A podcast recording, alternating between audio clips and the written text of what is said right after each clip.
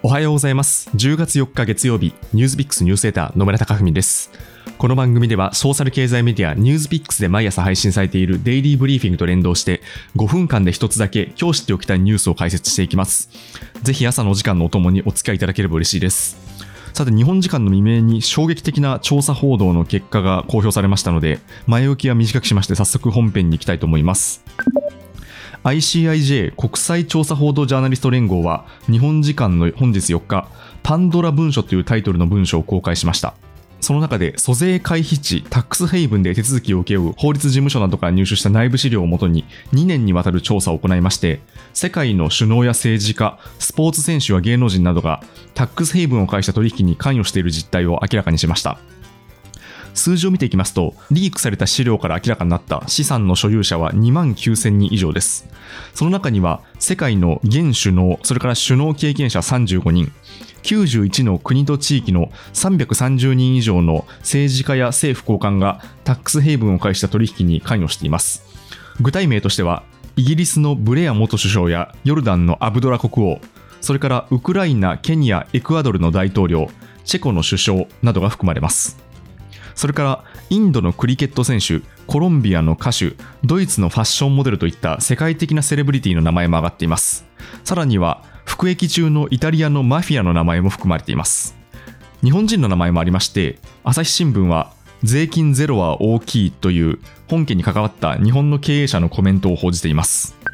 具体的なケースとしては、ブレア元首相は2017年に中東バーレーンの閣僚の家族からタックスヘイブンのイギリス領バージン諸島の会社を買収しました。そしてこの会社は約9億7000万円の価値のあるロンドンのビルを所有しているんですが、夫婦がバージン諸島の会社を買収したことで、ビルを直接購入した場合にかかる税金4000万円以上を払わなくて済んだとしています。また、ヨルダンのアブドラ国王は、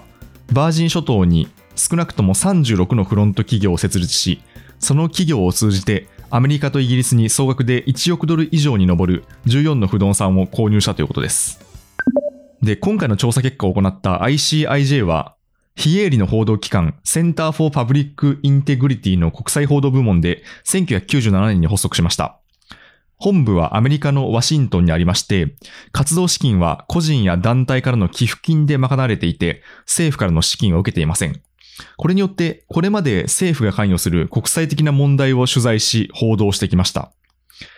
で、この多国籍企業や富裕層がタックスヘイブンを利用している問題にも一貫して取り組んでいまして、例えば2016年に公表されたパナマ文書、それから2017年のパラダイス文書も話題を呼びました。で、今回のパンドラ文書に関する調査報道には、パナマ文書を超える 2.94TB、1190万のファイルを入手しまして、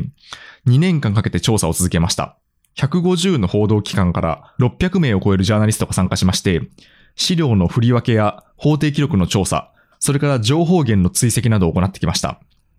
そして本日、英文で6000語を超える長いメイン記事と関連する数々の個別記事をアップロードしました。で、現在の法律では、タックスヘイブンを使って取引を行うこと自体は違法ではありません。ただ、国際的にですね、富裕層がそうした節税スキームを使っていることが問題になっていまして、サミットの場などでも国際的な規制が議論されています。その中で ICIJ は、オフショアシステムに終止符を打つことができる多くの権力者が、代わりにそれから利益を得ていることを明らかにしたと批判しています。